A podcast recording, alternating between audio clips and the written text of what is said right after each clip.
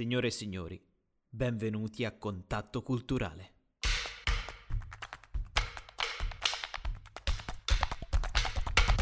Buongiorno a tutti, io sono Luigi Donato e sono felice di accompagnarvi da quest'oggi in un nuovo viaggio. Ci rendiamo conto che la situazione in cui ci troviamo tutti è strana e complicata, ma proprio per questo abbiamo deciso di fare anche noi qualcosa. E lo facciamo a modo nostro, cercando di portare nelle vostre quotidianità qualcosa che in queste settimane purtroppo ci manca molto, ed è la cultura. La chiusura di teatri, cinema e luoghi di interesse per amanti di arte non permette più di poter godere delle belle emozioni che uno spettacolo o un concerto riesce a trasmetterci. Ed è proprio per questo motivo che abbiamo deciso di creare questo luogo, una, una casa metaforica, in cui poterci tutti rinchiudere e godere tutti assieme della gioia e della passione, di artisti che con il loro cuore riescono a trasmetterci emozioni forti. Lo faremo ospitando musicisti di vario genere, cantanti, attori, critici, appassionati delle arti più disparate. Potremo così tornare ad emozionarci nel sentire un brano musicale, a ridere di gioia per un racconto, a trascorrere qualche minuto che sia di nuovo leggero e spensierato. L'appuntamento è dunque ogni giorno, a partire da domani, con un nuovo ospite. Quest'oggi però non voglio lasciarvi così con solamente queste parole introduttive, ma voglio dedicarvi un estratto dal monologo Novecento di Alessandro Baricco. E lo faccio perché in questi giorni, in cui tutti noi dobbiamo stare in casa, ma vorremmo essere a fare tutt'altro, possiamo tutti tornare ad usare qualcosa di cui mai nessuno ci potrà privare. L'immaginazione. Buon ascolto e a domani.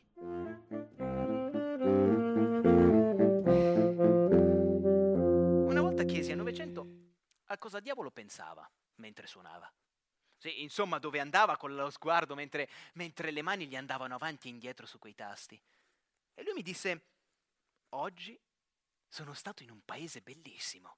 Le donne avevano i capelli profumati, c'era luce dappertutto ed era pieno di tigri. Viaggiava lui. E ogni volta finiva in un posto diverso. Nel centro di Londra, su un treno in mezzo alla campagna, nella città più grande del mondo, nella chiesa più grande del mondo, a guardare in faccia i crocifissi e a contare le colonne. Era difficile pensare a cosa mai potesse saperne lui di, di chiese, di tigri. Beh, insomma, lui non era mai sceso da lì. Non era una palla. Era tutto vero, eh. Mai sceso. Eppure, eppure era, come, era come se quelle cose lui le avesse viste. Novecento era uno che se tu gli dicevi, io una volta sono stato a Parigi. Lui ti, ti, chiedeva se avevi visto i giardini tal dei tali, se avevi mangiato in quel dato posto, lui sapeva tutto, eh. Ti diceva, quello che a me piace laggiù è passeggiare andando avanti e indietro sul Pont Neuf. E quando passano le chiatte, fermarmi, guardarle e salutare con la mano. Ma ma Novecento, tu ci sei mai stato a Parigi? Mm, no. E, e allora? Cioè, sì. Sì cosa? Parigi? Tu potevi pensare che era matto, ma non era così semplice. Quando uno ti racconta con assoluta esattezza che odore c'è in Berdam Street d'estate quando appena smesso di piovere, non puoi pensare che è matto per la sola stupida ragione che lui in Berdam Street non c'è mai stato. Nelle, nelle parole di qualcuno, negli occhi di qualcuno. Lui quell'aria l'aveva respirata davvero. A modo suo, certo, ma davvero. Magari, magari il mondo non l'aveva visto mai. Ma erano 27 anni che il mondo passava su quella nave ed erano 27 anni che lui lo spiava e gli rubava l'anima. In questo era un genio, eh, niente da dire. Lui sapeva, sapeva leggere, ma non i libri. No, quelli sono buoni tutti. Lui sapeva leggere la gente, i segni che la gente si porta addosso, posti, rumori, odori, la loro terra, la loro storia tutta scritta addosso. Lui leggeva e con cura infinita catalogava, sistemava, ordinava. Ogni giorno aggiungeva un piccolo pezzo a quell'immensa mappa che stava creandosi nella testa. Ah, immensa, la mappa del mondo, del mondo intero, città enormi, angoli di bar, lunghi fiumi, pozzanghere, aerei, leoni, una, una mappa meravigliosa. E ci viaggiava sopra da Dio poi, mentre le dita gli andavano avanti e indietro su quei tasti, accarezzando le curve di un ragtime.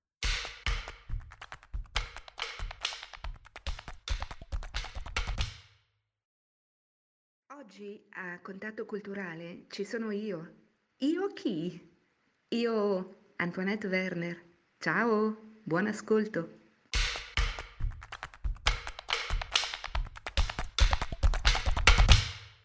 Trentesimo capitolo.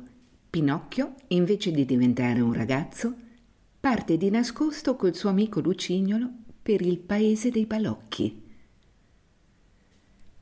Com'è naturale, Pinocchio chiese subito alla fata il permesso di andare in giro per la città a fare gli inviti e la fata gli disse Va pure a invitare i tuoi compagni per la colazione di domani, ma ricordati di tornare a casa prima che faccia notte, hai capito? Fra un'ora prometto di essere belle ritornato, replicò il burattino. Bada, Pinocchio, i ragazzi fanno presto a promettere, ma il più delle volte fanno tardi a mantenere. Ma io non sono come gli altri. Io, quando dico una cosa, la mantengo. Vedremo. Caso poi tu disubbidissi, tanto peggio per te. Perché? Perché i ragazzi che non danno retta ai consigli di chi ne sa più di loro vanno sempre incontro a qualche disgrazia. E io l'ho provato, disse Pinocchio, ma ora non ci ricasco più. Vedremo se dici il vero. Senza aggiungere altre parole, il burattino salutò la sua buona fata, che per lui era una specie di mamma, e cantando e ballando uscì fuori dalla porta di casa. In poco più di un'ora tutti i suoi amici furono invitati. Alcuni accettarono subito e di gran cuore, altri da principio si fecero un po' pregare, ma quando seppero che i panini da inzuppare nel caffè e latte sarebbero stati imburrati anche dalla parte di fuori, finirono tutti col dire verremo anche noi per farti piacere. Ora bisogna sapere che Pinocchio, tra i suoi amici e compagni di scuola, ne aveva uno prediletto e carissimo, il quale si chiamava di nome Romeo, ma tutti lo chiamavano col soprannome di Lucignolo per via del suo personalino asciutto, secco e allampanato, tale e quale come il lucignolo nuovo di un lumino da notte. Lucignolo era il ragazzo più svogliato e birichino di tutta la scuola ma Pinocchio gli voleva un gran bene. Difatti andò subito a cercarlo a casa per invitarlo alla colazione e non lo trovò. Tornò una seconda volta e Lucignolo non c'era. Tornò una terza volta e fece la strada invano. Dove poterlo ripescare? Cerca di qua, cerca di là Finalmente lo vide nascosto sotto il portico di una casa di contadini. Che cosa fai costì? gli domandò Pinocchio avvicinandosi. Aspetto di partire. Dove vai? Lontano, lontano, lontano. E io che sono venuto a cercarti a casa tre volte. Che cosa volevi da me? Non sai il grande avvenimento? Non sai la fortuna che mi è toccata? Quale? Domani finisco di essere un burattino e divento un ragazzo come te e come tutti gli altri. Buon pro ti faccio. Domani dunque ti aspetto a colazione a casa mia. Ma se ti dico che parto questa sera? A che ora? Fra poco. E dove vai? Vado ad abitare in un paese che è il più bel paese di questo mondo, una vera cuccagna. E come si chiama? Si chiama il paese dei balocchi. Perché non vieni anche tu? Io... no davvero. Hai torto, Pinocchio. Credilo a me che se non vieni te ne pentirai. Dove vuoi trovare un paese più sano per noi altri ragazzi? Lì non vi sono scuole, lì non vi sono maestri, lì non vi sono libri. In quel paese benedetto non si studia mai. Il giovedì non si fa scuola e ogni settimana è composta di sei giovedì e di una domenica. Figurati che le vacanze dell'autunno cominciano col primo di gennaio e finiscono con l'ultimo di dicembre. Ecco un paese come piace veramente a me. Ecco come dovrebbero essere tutti i paesi civili. Ma come si passano le giornate nel paese dei balocchi? Si passano baloccandosi e divertendosi dalla mattina alla sera. La sera poi si va a letto e la mattina dopo si ricomincia da capo. Che te ne pare? Mm. Fece Pinocchio e tentennò leggermente il capo come dire è una vita che la farei volentieri anch'io. Dunque, vuoi partire con me, sì o no? Risolviti. No, no, no e poi no. Ormai ho promesso alla mia buona fata di diventare un ragazzo per bene e voglio mantenere la promessa. Anzi, siccome vedo che il sole va sotto, così ti lascio subito e scappo via. Dunque, addio e buon viaggio. Dove corri con tanta furia? A casa. La mia buona fata vuole che ritorni prima di notte. Aspetto altri due minuti.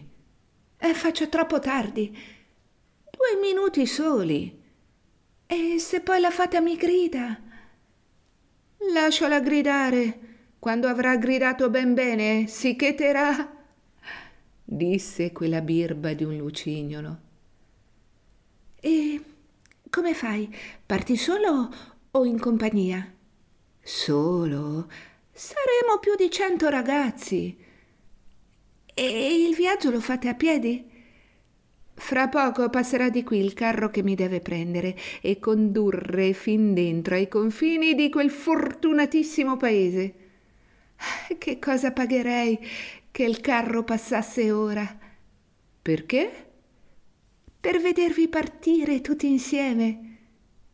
Rimani qui un altro poco e ci vedrai.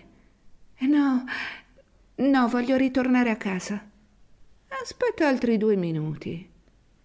Ho indugiato anche troppo, la fata starà in pensiero per me. Povera fata, che ha paura forse che ti mangino i pipistrelli? Ma dunque, soggiunse Pinocchio, tu sei veramente sicuro che in quel paese non ci sono punte scuole? Neanche l'ombra. E, e nemmeno i maestri? nemmeno uno. E, e, e non c'è mai l'obbligo di studiare? Mai, mai, mai. Che bel paese, disse Pinocchio sentendo venirsi l'acquolina in bocca. Che bel paese! Io non ci sono mai stato, ma me lo figuro. Perché non vieni anche tu? È inutile che tu mi tenti. Ormai ho promesso alla mia buona fata di diventare un ragazzo di giudizio e non voglio mancare alla parola. Dunque addio. E salutami tanto le scuole ginnasiali e anche quelle liceali se le incontri per strada. Addio, Lucignolo. Fa buon viaggio, divertiti e rammentati qualche volta degli amici. Ciò detto, il burattino fece due passi in atto di andarsene ma poi, fermandosi e voltandosi all'amico, gli domandò Ma sei proprio sicuro che in quel paese tutte le settimane siano composte di sei giovedì e di una domenica? Sicurissimo. Ma lo sai di certo che le vacanze abbiano principio col primo di gennaio e finiscano con l'ultimo di dicembre? Di certissimo, che bel paese! ripeté Pinocchio, sputtando dalla sua erchia consolazione. Poi, fatto un animo risoluto, soggiunse in fretta e furia. Dunque, addio davvero e buon viaggio. Addio. Fra quanto partirete? Fra poco. Sarei quasi quasi capace di aspettare. E la fata? Ormai ho fatto tardi e tornare a casa un'ora prima o un'ora dopo è lo stesso. Povero Pinocchio, e se la fata ti grida?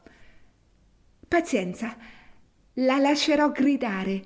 Quando avrà gridato ben bene, si cheterà. Intanto si era già fatta notte e notte buia quando a un tratto videro muoversi in lontananza un lumicino e sentirono un suono di bubboli e uno squillo di trombetta così piccolino e soffocato che pareva il sibilo di una zanzara. Eccolo! gridò Lucignolo rizzandosi in piedi. Chi è? domandò sottovoce Pinocchio. È il carro che viene a prendermi. Dunque vuoi venire sì o no? Ma è proprio vero, domandò il burattino, che in quel paese i ragazzi non hanno mai l'obbligo di studiare? Mai, mai, mai. Che bel paese, che bel paese, che bel paese.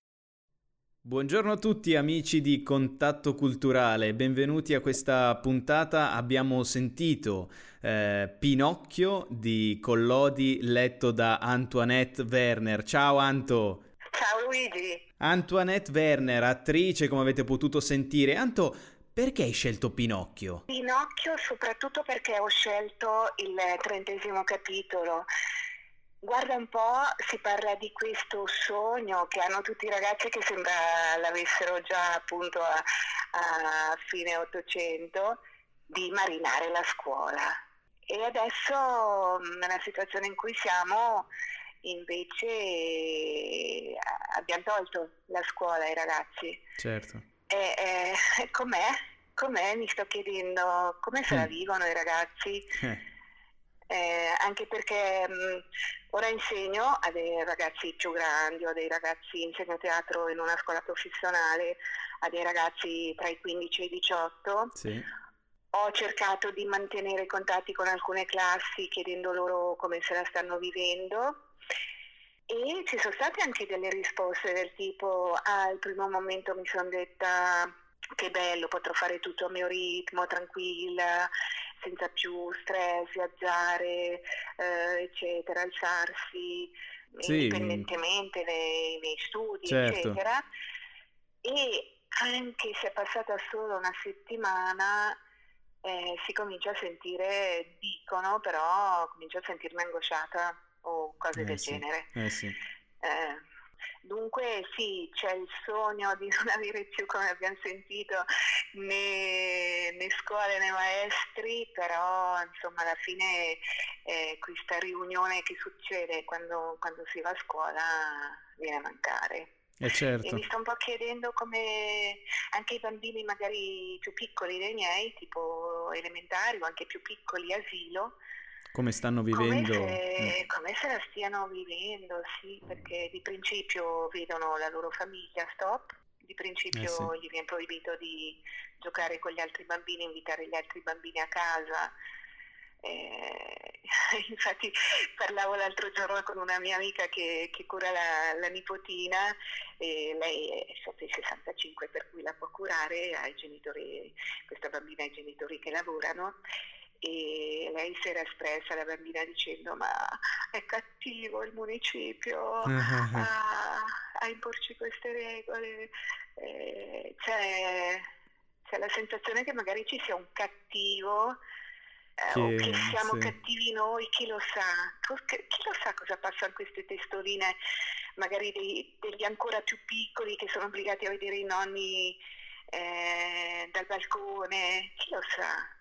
E beh, sai, sappiamo che la situazione è difficile, ormai, ormai a 360 gradi, eh, dobbiamo però anche eh, dire qualcosa nel senso che eh, bisogna anche esortare comunque i ragazzi, per fortuna negli ultimi giorni ne abbiamo visti sempre di meno fuori, comunque a, a seguire le istruzioni che ci, ci, dicono di rimanere a casa il più possibile perché in fondo in questo momento è la cosa giusta da fare. Sì, sì, eh, sì. Ma fino a una certa età chiaramente sono i genitori che devono avere questo, questo principio ben chiaro in testa e invece per i giovani adolescenti è chiaro, sono loro stessi che devono autodisciplinarsi. Rimanendo su questo, mm, su questo tema dei, dei, ragazzi, Anto, io so che tu eh, nella tua carriera hai sempre lavorato tanto e bene con, con i giovani, adesso insegni, eh, hai avuto... Hai, hai avuto una... Allora ti dico solo Teen Actors, vai. Ho, ho avuto un gruppo fantastico di, di giovani, irripetibile, di cui hai fatto parte, per quello che sorrido. Cioè, ho avuto il grande onore di portare avanti dei ragazzi dai 12 ai 19 più o meno, eh, farli crescere nel teatro eh, e sì, è una delle cose più soddisfacenti che abbia fatto nella mia carriera ho visto proprio crescere i ragazzi con questa grande opportunità di vivere il gruppo in un modo molto particolare dove eh, si creano delle, delle, delle, unioni affettive molto forti, mm, non so, puoi sì. magari dire qualcosa tu che l'hai vissuto. eh beh certo, è, stato, è stata davvero una, un'esperienza chiaramente di crescita molto molto forte in, in, quegli anni che in tutti noi ci ha lasciato davvero qualcosa di, di davvero molto molto bello. Ma a parte a lavorare con i giovani, hai lavorato anche con, con le persone, diciamo così, della terza età. Ah sì, certo, sì. Sono stata chiamata a fare delle regie del latte, sì abbiamo fatto un paio di spettacoli ehm, sotto forma di creazione collettiva così che i partecipanti potessero veramente metterci oltre alla recitazione proprio la loro creatività nel, nel creare la, la pièce insomma. E anche lì certo è stato ma ho fatto diverse cose oltre alla mia professione di attrice così classica diciamo mm, nei teatri classici. Ho fatto molte cose molti gruppi fuori, fuori contesto professionale. Tipo mm, stavo raccontando ieri a mia nipote l'esperienza che avevo fatto con le, eh, le donne dell'officina quando sì, c'era stato lo sciopero sì. qui a Bellinzona eh, avevo condotto una tour con le, con le, mogli degli operai in quel momento in sciopero, abbiamo fatto una, una tournée con questa storia dello sciopero, come lo vivevano le donne in quel momento. Poi ho lavorato anche alla, all'ospedale psichiatrico cantonale, eh, anche lì abbiamo fatto degli spettacoli. Diciamo che eh, io ho una seconda formazione dopo quella accademica mh, mm, di, di, teatro, cioè sì, quale attrice? La, sì. l'Accademia di Teatro, eccetera. Ehm, dopo una decina d'anni ho fatto un altro tipo di formazione in terapie psicocorporee. Okay. con l'intenzione proprio di poter um, usare tra virgolette il teatro anche in situazioni dove il teatro diventa più uno strumento che neanche un, ehm, il percorso per arrivare a uno spettacolo, che pure è importante arrivarci. Certo. È più importante del risultato che ne sarà. E poi si arriva comunque a dei bellissimi risultati, guarda eh sì, caso. Eh sì. Però si mette l'accento più sul, sul fatto che il percorso ti può portare dei benefici, diciamo, ecco. Quindi, mm. quindi, il teatro che diventa una, in fondo una terapia per, uh, per questi, sì, per questi con gruppi. La, con la differenza però, attento Luigi, che um, trovo sia molto importante non voler fare il terapeuta. Cioè io faccio teatro, sono okay. teatrante di partenza e, e per me è, è sufficiente perché il teatro è sufficiente a far da sé se qualcuno è abbastanza aperto terapia. Io non sì. faccio la terapia, non faccio la terapeuta in quel, in quel caso. Certo. L'unica cosa a cui mi è servito fare tutto il percorso di formazione terapeutica a livello tra l'altro esperienziale proprio sulla mia pelle è, è il fatto che eh, in certi casi quando lavori con persone mm, che hanno certe fragilità ehm, eh, sei cap- capace, si spera, di sì. poter accogliere quello che succede perché okay. facendo teatro si lavora con le emozioni esatto. e dunque mh, mm, deve essere un po' chiaro eh, con te stesso, con le tue proiezioni, con i tuoi limiti, con la capacità di accogliere, eh, del non giudizio, è un, tutta una serie di cose che, che sono importanti in ambito di magari fragilità, ecco. Grazie, grazie mille Anto, è stato davvero bello qui, qui, averti qui con noi oggi, eh, grazie per questo regalo che ci hai fatto di, di Pinocchio. E... Grazie a te Luigi che stai facendo questa bellissima cosa. Grazie, grazie Anto, è stato davvero bello. Eh, noi niente, ci rivediamo domani con un nuovo ospite, sempre qui a Contatto Culturale e vi auguriamo una buona giornata. Ciao a tutti!